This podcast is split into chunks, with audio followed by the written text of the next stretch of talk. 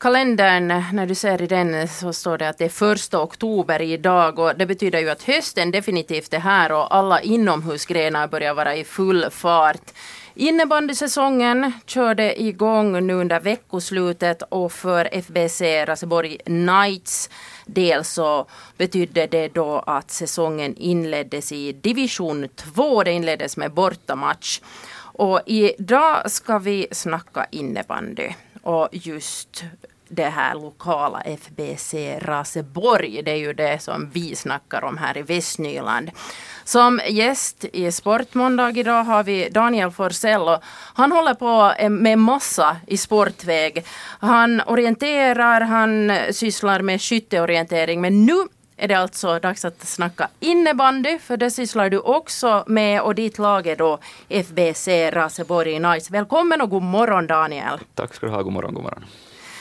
Som sagt så körde er säsong igång i fredags. Bortamatch AC Haki i Vanda. Det blev förlust med klara siffror här, 14-5. Vad var det som hände där? Det var många fler mål för Vandalaget. No, I stort sett har vi ett ska vi säga ett lag som inte ännu riktigt kom in i vårt spelsystem och sen har Haki ett väldigt erfaret lag som man inte riktigt är fullt med direkt från början så får man nog känna det för mot dem att de har flera erfarna ligaspelare och så vidare att det ett svårt lag att spela mot om man inte är färdig till den matchen. Men första matchen, hur kommer man igen efter det någonting som hänt nu då? Det är att inte ta för mycket med sig från den första matchen om det blev just som det blev sist och bara köra sitt eget spelstil och tro på att vi kommer att bli bättre hela tiden. Mm. Mm, serien fortsätter med en hemmamatch på fredag då ska det väl bli andra bullar, hoppas vi mm. verkligen. Eh, det är Raseborg har, FBC Raseborg har en nygammal tränare i Christian Andersson. De som följer med innebandy vet att han tränar här också säsongen 2014-2015.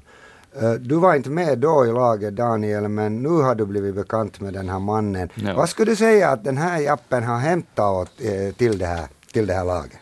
No, han har en ganska spelarnära, ska vi säga, touch, så han talar mycket med spelare och vågar, vågar bry sig om deras åsikter också. Sen har han en vilja hur han vill, vill att vi ska spela uh, kör framåt rakt med den och berättar rakt hur vi ska spela också. Det är lätt att vara under honom, han vet vad han vill och vet hur man tar fram det åt oss.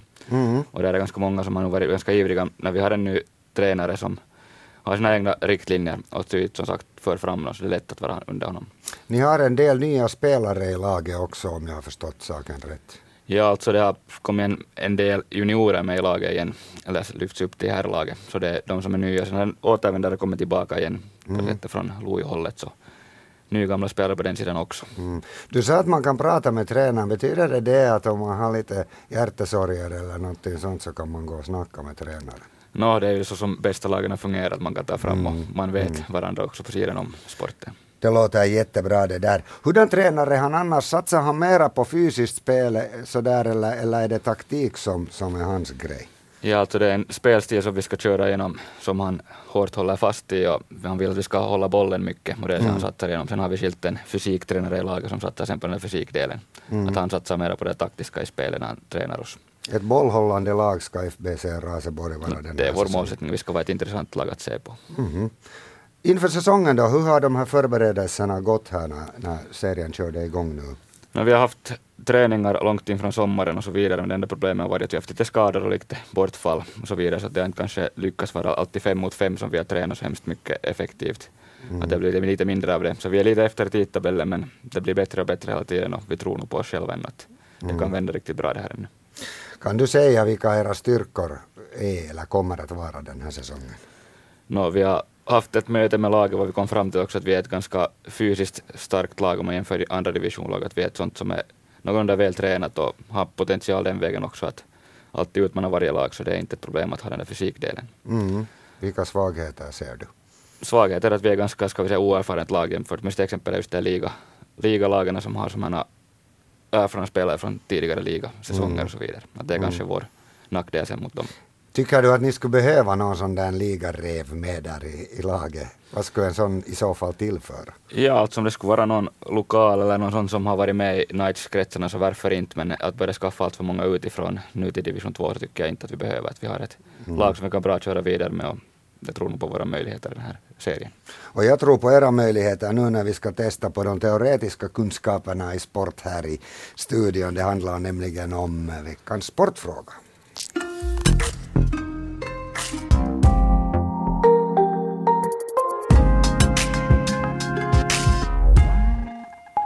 Nåja, varsågod då. Det är ju så att varje vecka ska morgonvärden svara på en väldigt, väldigt enkel sportfråga och idag har vi då alltså Daniel Forsell som gäst här i Sportmåndag. Han spelar ju innebandy så frågan eh, handlar ju förstås också då om sporten innebandy. Den lyder så här.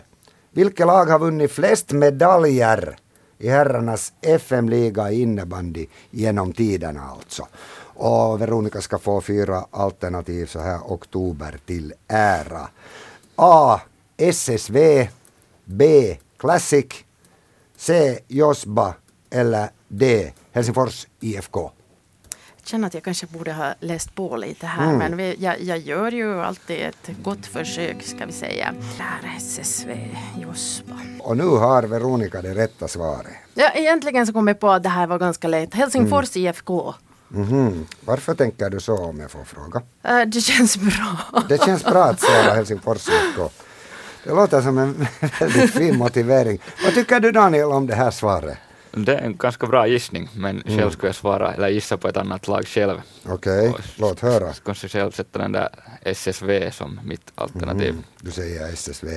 Det är ett betydligt mycket bättre alternativ och dessutom det rätta svaret, nämligen SSV från Helsingfors har vunnit 20 medaljer. Ja, ja, men det var 11 guld, 5 silver uh, och 4 uh, eh, bronsmedaljer. Josba har 9 medaljer, Classic 8 och Helsingfors IFK har endast 3 medaljer. Ett mästerskap och två bronsmedaljer. Så det om det. Jag tog bara fel på Helsingforslagen. Ja, det var ju det. Men programmet fortsätter och alla får vara med, till och med de som svarar fel.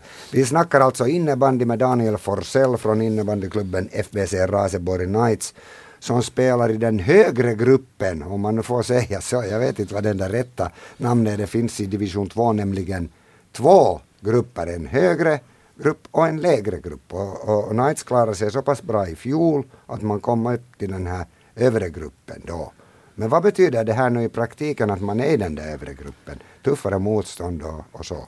Ja, alltså i praktiken så i fjol så var det två grupper här i södra Finland i division 2 mm. och det är fortfarande två grupper i år men efter i fjol så var det de sex främsta lagen i bägge två grupper som blev slagna ihop till mm. en grupp och de sex lägre lagen som blev sen till den andra divisiongruppen. Och det betyder att man får hårdare matcher vilket betyder också att den här division 1 och division 2 skillnaden minskar för de lagen som tänker kvala uppåt så har de lättare att komma in i de här kvalmatcherna jämfört med det att de har allt för lätta matcher i division 2. Mm. Att det gör lagen lite jämnare låter förnuftigt då man vet att kval, kvalet går också sen då mot division 1-lag, är det så? Jo, en del från division 1 kvalar neråt sen. Kvalar neråt. Ypperligt. Ibland lyckas de med sådana serieomorganiseringar riktigt bra. Eller vad tycker du själv Daniel? Det är första året så det får bli att säga att hur det egentligen är. För spelarna rör sig ganska mycket från lag till lag ändå. Så det kan bra vara att vi har ändå förstås främre lag här nu men det att det blir nog säkert ja. en bra serie oberoende. Det tror jag säkert. Jag är lite nyfiken på det här. Du, alltså, du är ju orienterare, skytteorienterare. Va, vad kan du ha för nytta av den här orienteringen i, när du spelar innebandy? Ja, alltså det att jag håller på mångsidigt så det ger ju mig en ganska bra grundkondition. Och sen från just vad heter det, sommaridrotten så får jag just den här grundkonditionen i skick och sen på vintern innebandy så kanske upprätthåller min fart på vintern. Det är ganska snabba, snabbt tempo innebandy så de kompletterar ganska bra varandra de här grejerna. Mm. Och orienteringen är ju individuell och så får du vara i ett lag där med innebandy. No, det är med, ja. det är med så det är kul omväxling. Ja. Skytteorientering har ju varit din mest framgångsrika idrottsgren utan vidare Daniel. Du har ju världsmästerskapsmedaljer, skåpen fulla där hemma. är det det som är din liksom den där bravurgren nu sen ändå eller, eller hur är det? No, det är den som jag har fått framgång i och det har det så gått, gått vägen så att säga den vägen. Mm. Att det har varit kul. Vi skulle prata om innebandy men vi hoppar över lite till skytteorientering för det här är lite intressant. Uh, har du nu då, nu, nu koncentrerar du dig helt och hållet då på, på, på innebandy nu under vintern?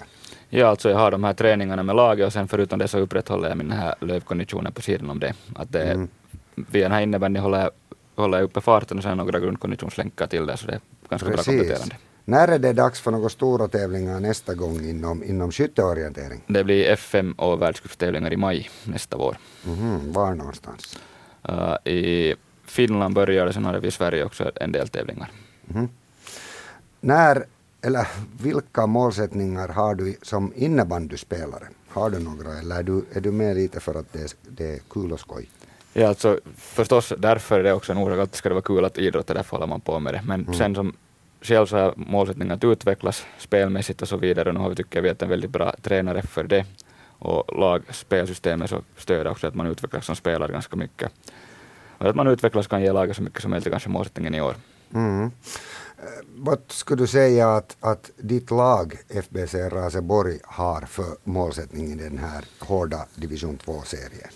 No, vi har för målsättning att hållas för det första med i serien och sen lagets spelare tycker vi ska också vara på den bättre halvan. Vi far dit för att vinna, vinna varje match och ha möjlighet att vinna varje match. Det vill säga att vårt spelsystem ska vi kunna lita på och vi ska kunna klara oss så bra. Och sen förstås att kunna ge en så bra och mångsidigt spel som möjligt, att vi får bra publik med oss som vi alltid haft på våra matcher.